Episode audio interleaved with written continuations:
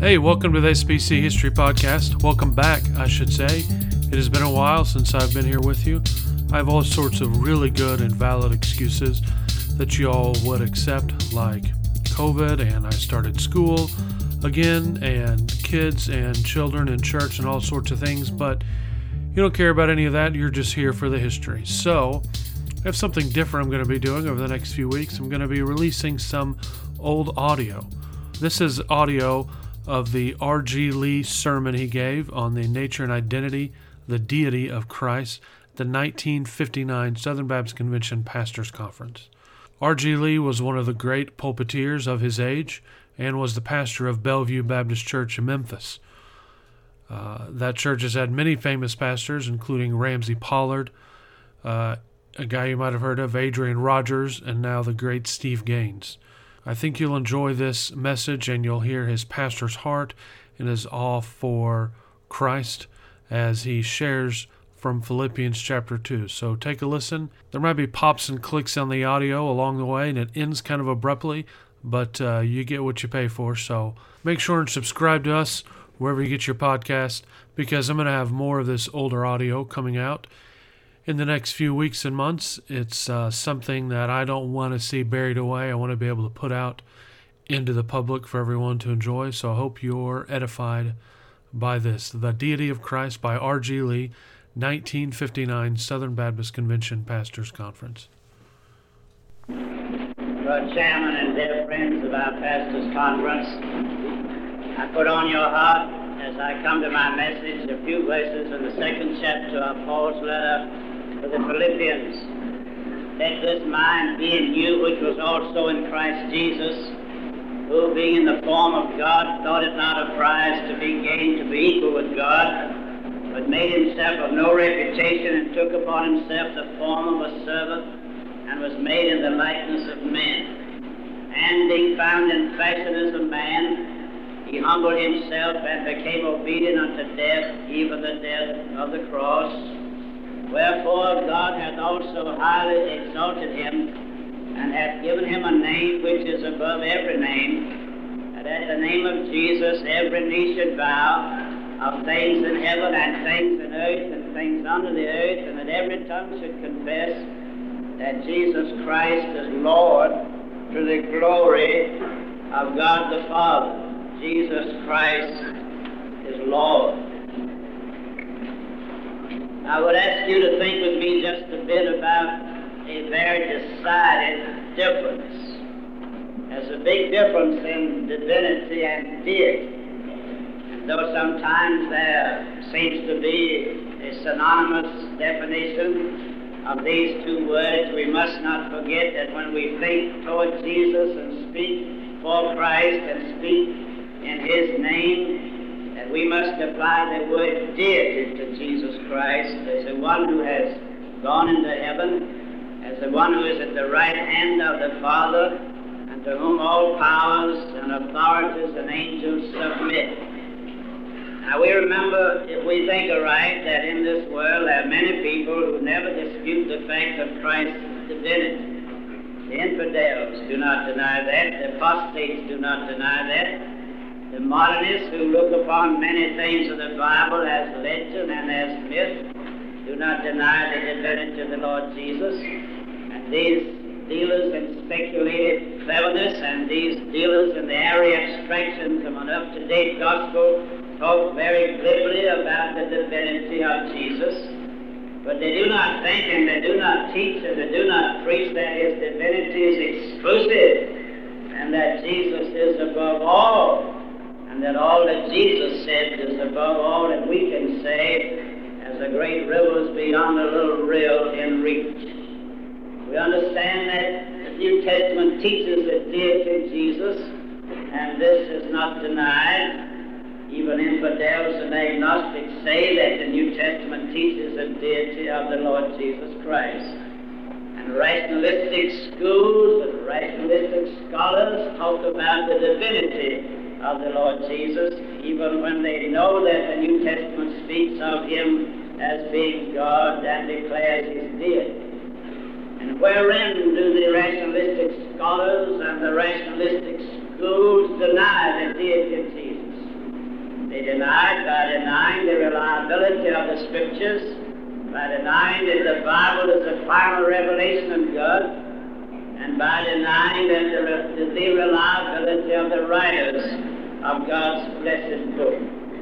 It isn't difficult to get people to believe in the deity of the Lord Jesus when they know and believe that the Bible is inspired in totality, it's infallible in its statements, it's universal in its interest, it's personal in application, regenerated in power, the miracle book of diversity and unity, of harmony in infinite complexity.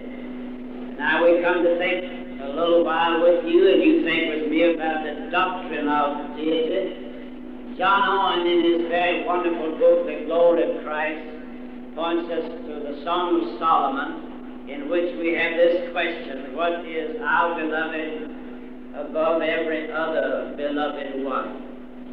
So when we come this afternoon thinking toward Jesus, loving Jesus, worshiping Jesus, and I hope seeking to serve Jesus to the very point of exhaustion if necessary, going in a distance he would ask us to go, taking in a stand he would ask us to take, we need to ask the question, what is our beloved Christ more than any other? And in this question, we find that the supremacy of Christ is involved, just as in the very thought of the answer to the question, the excellency and supremacy of Christ is put before us. And this declaration, more than, is the axiom, one of the first axioms of real belief in Christ. It's the starting point, the argumentative starting point of the lovers of Christ who want to crown him Lord of all. And this declaration about the deity of Christ shows us that he is more than any other that this world could ever think upon, whose name the world has ever heard. You can take a vast orchestra of many instruments under the direction of a mighty music master, and you can give only some things just like in this world, there's some truths so fast that you can hardly do more than give a hint as to them. The orchestra with a great symphonic upheaval can give you a hint of what a storm at sea is like. A hint, I said. But all the orchestras that this world has ever known, even David's orchestra, 4,000 instruments, could only hint at the fury and the rage of a storm that makes the ocean to be like a wild maniac that hurls man's ships to the rocks or brings them down to the depths of the sea as easily as you can handle a child's toy in a bathtub. And so it is with the doctrine of deity. And this wonderful truth of Jesus and about Jesus is something so rich you cannot bring it in the bounds of and circumscribe it with the poverty of language or the inadequacy of vocabularies. There's a vast chasm, as we have known if we have believed the Bible, between Jesus and all the great men who have ever lived upon this earth. And the greatest men of this earth have, in humiliation and shame, confessed that they were utterly unworthy to be known as disciples and followers of the Lord Jesus Christ. Now, the word astronomy can just give us a hint of the starlit midnight with the seas of brilliant worlds that are there. They cannot really portray what a starlit midnight is, The word astronomy cannot. and when we come to believe that, we'll understand that Jesus cannot be circumscribed within the category of great men of this earth. That's one reason why I despise these articles. It lists Jesus along with Mr. Gandhi and Confucius and Buddha as one of the ten great men of the ages. You can't put Jesus in the bateau with Buddha. You can't put him in the same category with Gandhi. Somebody asked me once if I thought Mr. Gandhi went to heaven. I said, yes, if you could go to heaven on the back of a cow. Gandhi went to heaven. Mr. Gandhi was kind and he was very gracious, and maybe more kind and gracious than some of us are. But I have two statements that have startled me Mr. Gandhi said, I think I would have become a Christian had it not been for Christians. And the other night in Moscow, when I was talking to that marvelous brother Zhidkov, the pastor of the Baptist Church in Moscow, I said, What is your explanation of folks like Stalin and Khrushchev?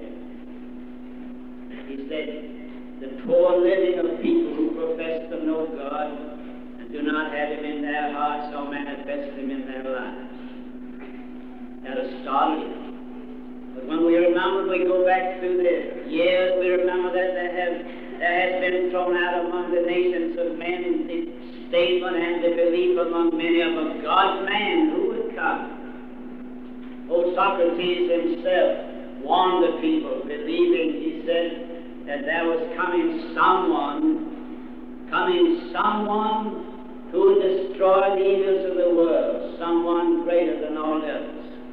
And one of the most electrifying statements of pagan literature was uttered by Plato when he said, there is coming someone, there is coming someone who is greater, will be greater than all the kings, and who will reign with such power, and bring such blessedness that the lion and the lamb shall lie down together. That was said 400 years before Christ was born. And Tacitus and Suetonius talked about their coming a deliverer from the people of Judea.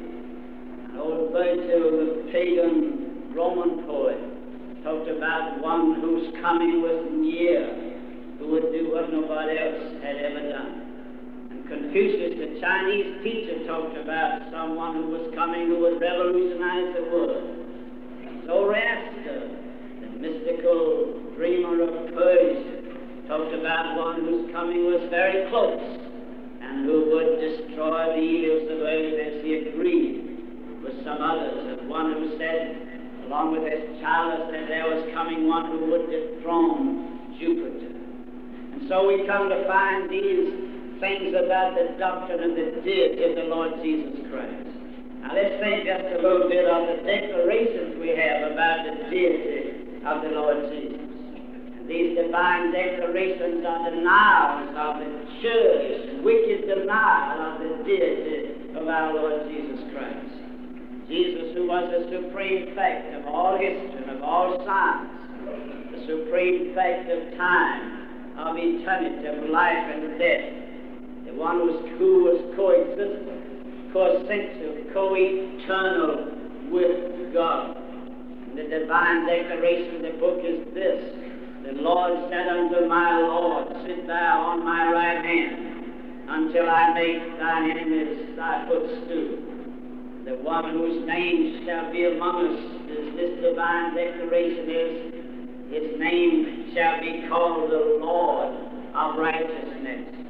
And the book talks about Jesus, the Son of Man, who was Lord on the Sabbath day. And Jesus himself said, You call me Master and Lord, and such I am. You told the truth because I am the Lord.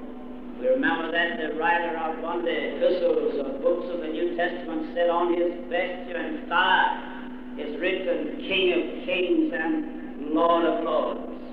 Then the names that Jesus has been called testify and one great chorus of confirmation of his deity. Thomas said, My Lord and my God. He didn't say my teacher and my friend, even though that could have been included, but my Lord and my God. The apostle talks about Christ above all, God above all, God blessed forever. And we find in the blessed book that the Lord said unto his Son, This shall be thy throne. And Jesus prayed that the glory he had with God before the world was, that God would grant unto him. Jesus is God after his ways, and whatsoever the Father doeth, that the Son also doeth. Before I came here this afternoon, I scribbled down just a few places in God's blessed book. My Father waketh hitherto, and I wait. Jesus is one with God after his works. He's one with God as to God's will. The Son can do nothing of himself but what he seeth the Father do. He is is one with God in wisdom. The Father loveth the Son, and hath showed unto him all things that himself doeth. He's one with God in resurrection power, because I wrote this from the book, as I quoted, For as the Father raises up the dead and quickeneth them, so the Son quickeneth whom he will. And we find that Jesus and God are one in divine honors. Here's what John writes All men shall honor the Son even as they honor the Father. And he that honoreth not the Son honoreth not the Father. Whenever oh, oh, any Masonic law, or any Woodmen of the World, or any group of teachers laid a cornerstone in a building, and because of the presence of the Jews there will not mention the name of the Lord Jesus Christ, they have not honored God at all. He that honoreth not the Son honoreth not the Father. We remember that they are one in divine honors and one to the bestowal of life. Listen to this blessed verse. For as the Father hath life in himself, so hath the, he hath given to the Son to have life in himself. Then we remember that Jesus accepted worship, which is a testimony to his deity. Worship belongs only to God. And therefore, when Jesus accepted worship, he said by the acceptance of worship that he was God. The folks on the ship came and worshipped him. And a certain ruler came and worshipped him. And when from Mount Olivet, where Jesus put in the rock of Olivet, crushed the laws of gravitation, he lifted up his hands in benediction as they went away. And they worshipped him And the book tells us that when God brought his Son in this world, he commanded the angels to worship him. This marvelous Christ accepted worship. And except if he had accepted worship, had he not been God, then he would have been guilty of idolatry. Jesus accepted worship. And of course, when we come to the fact of the creation of this universe and all other universes, we know that Jesus is God because all things were made by him, and without him was not anything made that was made. Paul says all things were created by him, things in heaven, things in earth, whether they be thrones or dominions or principalities or powers, all things were created by him and for him, and he is before all things, and in him all things consist. The writer of the epistle to the Hebrews said, God, who at sundry times and divers manners and times past spake unto our fathers by the prophets, and in these latter days spoke unto us by his Son, whom he hath appointed heir of all things, by whom also he made the worlds. And Paul tells us that God created all things by Jesus Christ, and God is the author of creation, and Jesus is agent in creation, testifying to the deity of Jesus. And all the characteristics and attributes of God were resident in Jesus Christ. He was God when this earth received him on a pallet of straw, yonder Bethlehem's barn. He was God when he to the the shop at Nazareth.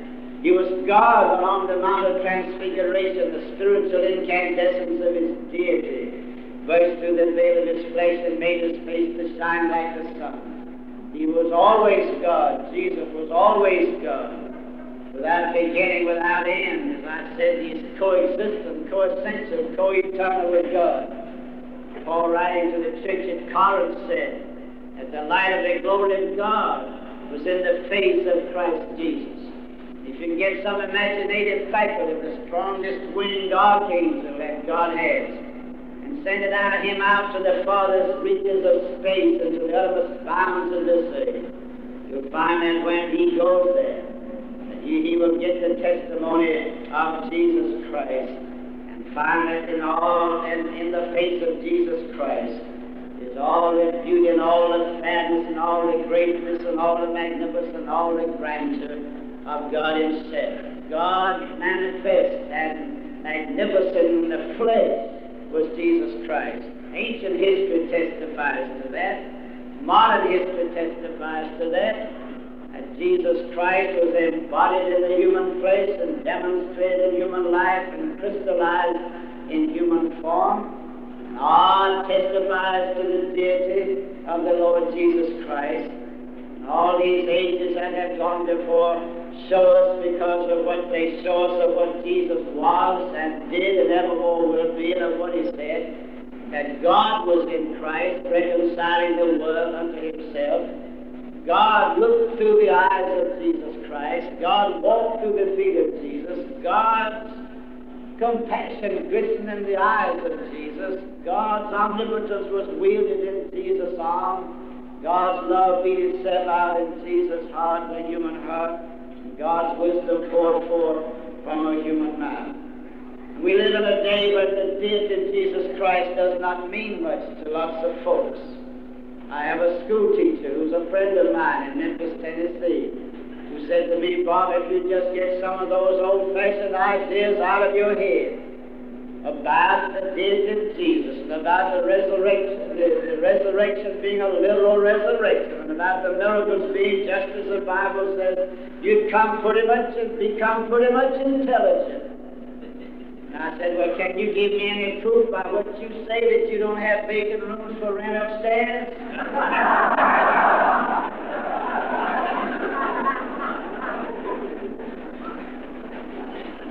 And we come to some of the devilish denials of the deity of Jesus in our world today. And I have many times, as short as life is, to listen ten seconds to any man who denies the deity of our Lord Jesus Christ.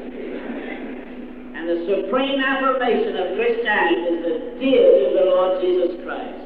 And listen to me. One of the most insolent paradoxes that has ever been perpetrated among the religions of the today is that insolent paradox that talks uh, from the Christian standpoint and yet denies the deity of the Lord Jesus Christ. Just like some attack the account God gives us in the book of Genesis. Young man came to me who went off to school and he said, Well, preacher, if I believe you, I can't believe my professor. If I believe my professor, I can't believe you. Whom am I to believe? To the book of Genesis. I said, believe me, son, and you won't go wrong.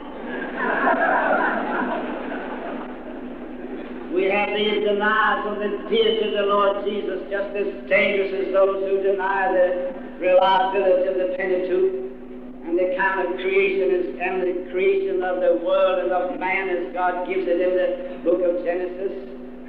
These people who deny the deity of the Lord Jesus Christ would make just sort of simple, silly, dogma songs out of the music of the Psalms. They would make all that Moses and the prophets said, the, delir- the ravings of delirium. They would make what the apostles said, the, the sayings of people who were hoodwinked into ignorance and who deliberately taught deception to the people. They would make Paul chained bound on his way to Rome the victim of an awful delusion and would label all the great Christians who had stood for the deity of Jesus as liars and as blasphemers. Oh, there's some things that you can be sure about in this world. We don't have any doubt believing in the centripetal and centrifugal forces of the universe, which Jesus himself made a reality. We don't have any trouble believing in the stars when we study what Galileo said about the stars. And we don't doubt his telescope that magnified the power of the human eye 250 times. And, and newspaper men don't doubt that Gutenberg invented the movable type printing press gave the Bible to the people and made it so that Bible in hand they could leap over the antique walls of civilization and destroy the prejudices that were deeply rooted in the immemorial past.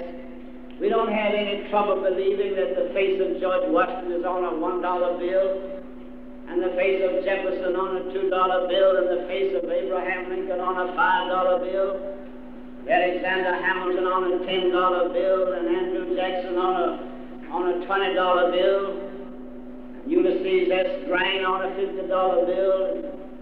Benjamin Franklin on a hundred dollar bill, and I guess this is so it says that Grover Cleveland's on a thousand dollar bill. I guess that's so. I don't see any of those. Those things are just as definite as can be. We don't deny that. Why should we deny what the Bible says about the deity of the Lord Jesus Christ? And I get provoked with people who accept all the modern scientific wonders of our world today, and then deny put question marks after the miracles that are recorded in God's blessed word. Of course, we know that the Mohammedans will have mingle, mangle, Koran, deny the deity of Jesus. We know that Christian science says that prayer is silent, and realizing the presence of sin, sickness, and death. There are no such things. When I went to Rumney, New Hampshire on one occasion after Mrs. Eddy had been dead about 15 years, I asked the old caretaker to let me have an interview with Mrs. Eddy. he said, She's not here, sir. She's not here said to me, You mean to tell me that after talking for years and writing for years there was no such thing as death, that she finally died? she, of course, denied the death of the Lord Jesus. Unitarianism denies the death of the Lord Jesus. And you think about one thing, I heard Billy Sunday say one day that a, that a Unitarian couldn't pray said if he did pray, he wouldn't get any farther than a tomcat with a sack of cement tied to his tail trying to get through a stovepipe. because he denies the deity of the Lord Jesus.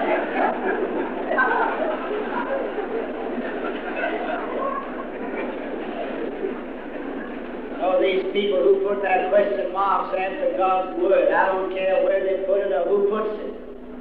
Remind me of a little old crab sidling down to the Atlantic Ocean and complaining because there wasn't enough water for him to swim in. oh, this wonderful, wonderful truth of the deity of the Lord Jesus Christ. And think of the demonstrations of his deity. I've had the blessed spiritual experience in these recent weeks of walking so many places where Jesus walked and studying about the events that he brought to pass in certain towns. I stood on, the hillside where he took the last loaves and fishes and demonstrated his deity by feeding 5,000 men besides the women and the children, having 12 baskets of cotton tar still to give out to the folks. I went to the poor, miserable little town of Nain where he broke up a funeral procession and demonstrated his deity there. I stood yonder at the pool of Bethesda where he demonstrated his deity. I preached twice in Nazareth where God wrought a miracle to keep him from being killed in the long ago, and I think he must have paralyzed some of those folks, so Jesus did, like the arm of Jeroboam was paralyzed. I saw the sea, which was once in a rage, Jesus rose and rebuked that raging sea until all the howlings of the waves became like the whispers of a baby asleep in its mother's arms.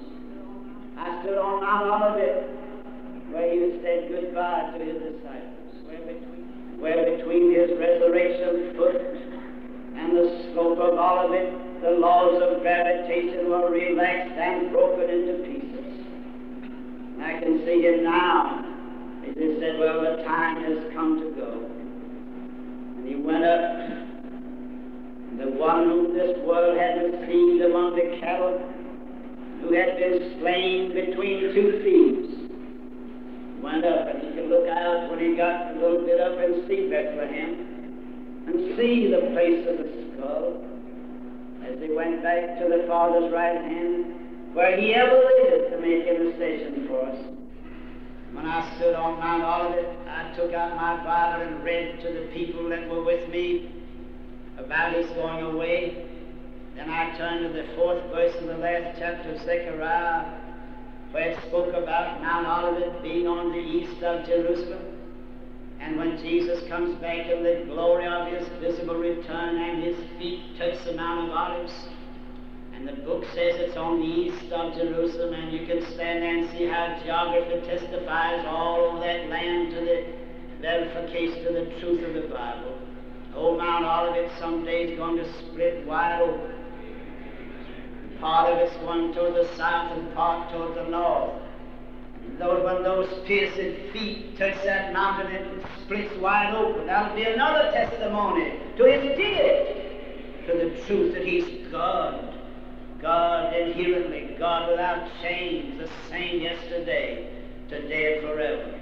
All the demonstrations we find in that land of the deity of the Lord Jesus. Of course, one of the greatest demonstrations is the moral perfection and sinlessness of his life. Oh, Jesus was so finely strung, so unutterably keyed to truth, to mercy, to justice, and to love. And he so quickly felt the sorrow and the sympathy and indignation which wrong and injustice invariably elicit from all high soldiers. I challenge all the atheists of Russia in that anti-religious atheistic land to find one flaw in the life of Jesus. I challenge all the skeptics with their telescopes of observation in all the world. I challenge all the, all the critics with their spectrographs and x-rays of investigation to find any time when Jesus was ever betrayed into an error of judgment. For he ever said anything he should not have said. When he ever stayed silent when he should have spoken. Circumstances left no fingerprints upon his character. His zeal was always in white heat. Though he was tempted at all points like as we are, he was without sin. The greatest demonstration that he was was God was his absolute, unquestioned holiness. And the challenge of his question still goes out to all the world. Who convinceth me of sin? Jesus, listen to this, please, because I don't want to miss a word of what I wrote about. Jesus was the verity of God's truth. He was the beauty of God's holiness. He was the purity of God's nature. He was the wisdom of God's mind. He was the reality of God's love. He was the surety of God's promise. He was the majesty of God's power. He was the authority of God's throne. He was the pity of God's heart. He was the repository of God's fullness. He was the legacy of God's will. He was the ocean of all God's full and flowing rivers of grace. And what Jesus was, He is. He's the same yesterday, today, and forever. God. And we need to come to think just for a minute, and I hope you'll be patient while I say this, of what of the dependence of his deity. What does his, his deity depend upon? Depends upon his virgin birth. When Mary, the mother highly favored of God, went down that mysterious land of motherhood, this virgin who had never touched a man, she came back holding in her arms the only baby who never had an earthly father. And as every muscle was so fully divinely swung, as every bone was divine sculpture, as every nerve was divine handwriting, as I've said a thousand times in our Southern Baptist Convention. And when I come to think of the virgin birth of our Lord Jesus, I agree with what Dr. Haldeman of the First Baptist Church in New York said years ago. When he said, Whoever denies the virgin birth of Jesus denies the Bible Christianity. He takes it, takes the crown of deity from the brow of Jesus. He smites Mary with the club of shame. And he puts, takes from off Jesus the garments of his sinless humanity. He takes away from folks the salvation of their souls because had Jesus been born, begotten of on earth the Father, he never could have been the Savior of the world. Dr. Dodd was one time president of our Southern Baptist Convention. He said, Denial of the virgin birth of Jesus is the wedge that brings in denial of Bible truth. He said, if Jesus was born of man and not of God, he was an impostor deceiving people. Now let me come to this last thing, and I thank you for your patience in listening to me this afternoon.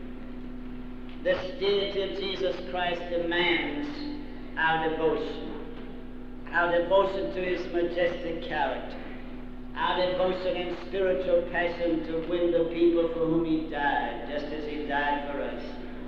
Our devotion to his teaching when he taught and stood out above all teachers as a great palm tree in a desert of mediocrity. A devotion that will coerce us into moving into the climate of the cross and living in the climate of the cross where earthly glory fades and where the world is stripped of its charms and where the history of human guilt culminates and where the sacrifice of Christ lays claim upon our every ability and our every talent and our every power. I went to Russia last week. I spent four days there. I preached two short sermons there. People called it just bringing greetings from our Baptist people in our convention. They said, but you preach some too. Will you please? I want to tell you about that. And just as a botanist, a man who loves flowers can learn a lot from a botanist, just as a man who loves the stars can learn much from an astronomer, and just as a man who wants to know about history can learn much from a historian, we Southern Baptists, with our nine million people and 30,000 odd Baptist churches, and some of them pretty odd, can learn a great deal from our Russian Baptists. I've been standing before a bush that burned since I went there. And in the land where I thought I might receive the least spiritual uplift, I think I received the most, and that's no disparagement of the fact that I preached in the garden where Jesus rose from the dead. The young man came to the hotel where Mrs. Lee and my daughter and I were staying. It's a tremendously big hotel. It has a thousand and twenty-six suites, not rooms, but suites. And our room had a big bedroom, two closed closets, a shower and a tub bath, and a living room and a television and a radio, and I couldn't understand a word on it. But to this big hotel came a very affable, bright-faced preacher's son, the son of Dr. Zhidkov, the president of the Baptist Russian Union, at 8.30. And I said, aren't you early? He said, no. Our service begins at 9 o'clock. And then we have another at 1, another at 6. So he said, I'm sorry to be a little late at the time we get there. I think we'll be just a few minutes late. And we were a few minutes late at this Baptist church, which has 4,000 members. And hurriedly he took me through the pastor's office. The steps leading to the platform where the preachers were, where three seats were reserved for us three, was crowded with folks. All the aisles were crammed and jammed as thick together as my fingers are thick as thick as sardines can be put in a can. The stairs to the gallery were crammed and jammed. All the aisles were crammed and jammed. The hallway clear back the front door was crammed and jammed, and the folks who couldn't get in out there had their heads stuck inside. I had been in that place one minute, looking out on that veritable sea of faces of people packed so closely together, standing, many of them, hundreds of them. Church was built for a thousand people. They had over two thousand there. I couldn't help but burst into tears as I looked down upon that veritable sea of human faces.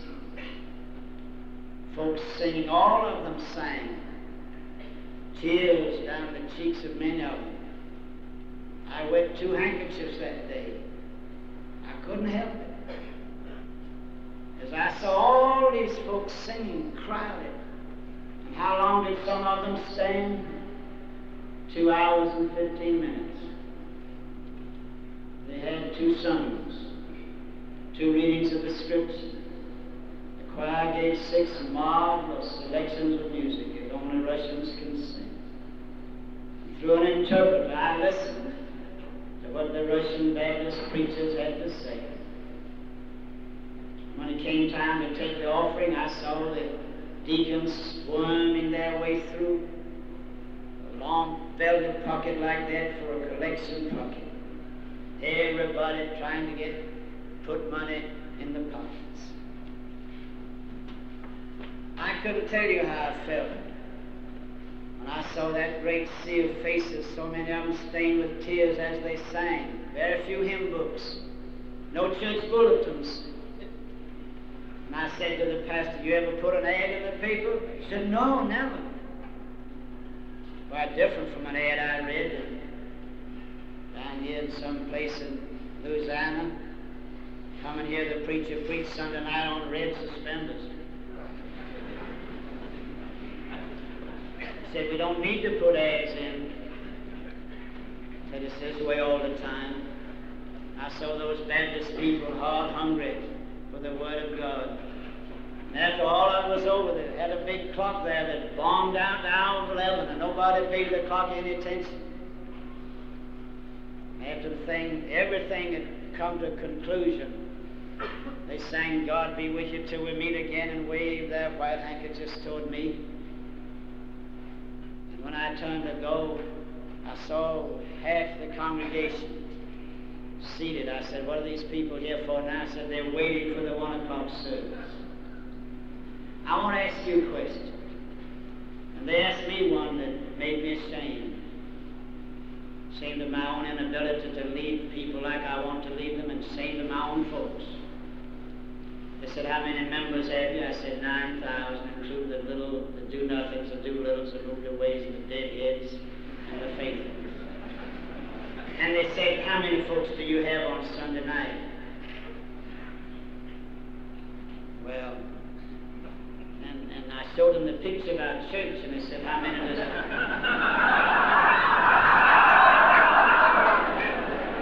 How many does it hold? I said, 3,500.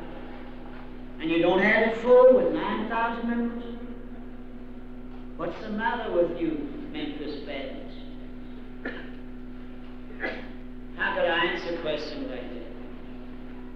Those people stayed there for the one o'clock service, well, they had another two-hour service. At six o'clock, they had another two-hour service. Tuesday night, I had the chance to go to Russian Grand Opera. Of course, I could understood that as well as I could any Grand Opera, but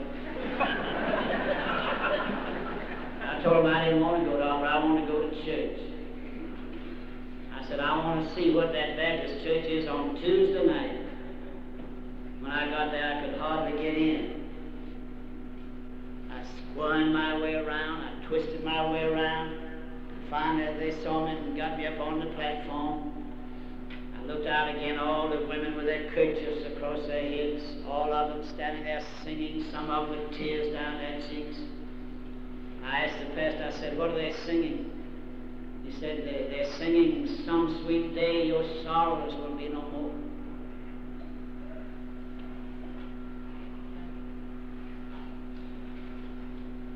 I want to ask you a question.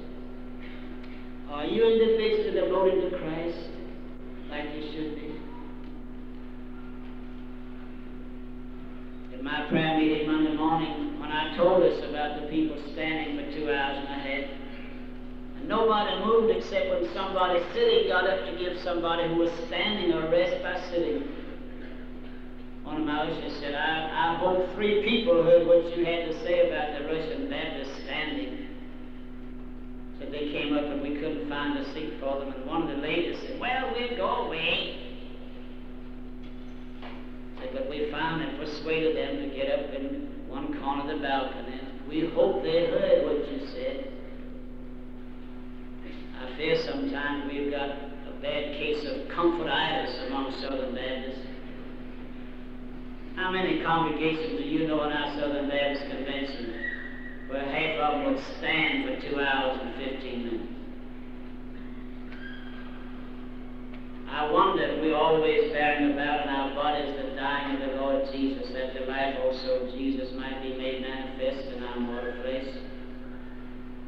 That Moscow Baptist Church is owned by the Soviet government. They pay taxes on the land where the building is built, 4,000 rubles a year. But the pastor said we raised that in one Sunday. And I said, well, tell me what you require of your members. He said, well, none of them smoke. A lot of Baptist deacons would be in a mess in that church, wouldn't? A lot of women, wouldn't it? But none of them dance. So if they go, co- go contrary to our regulations, we exile them. But our church believes in holy living.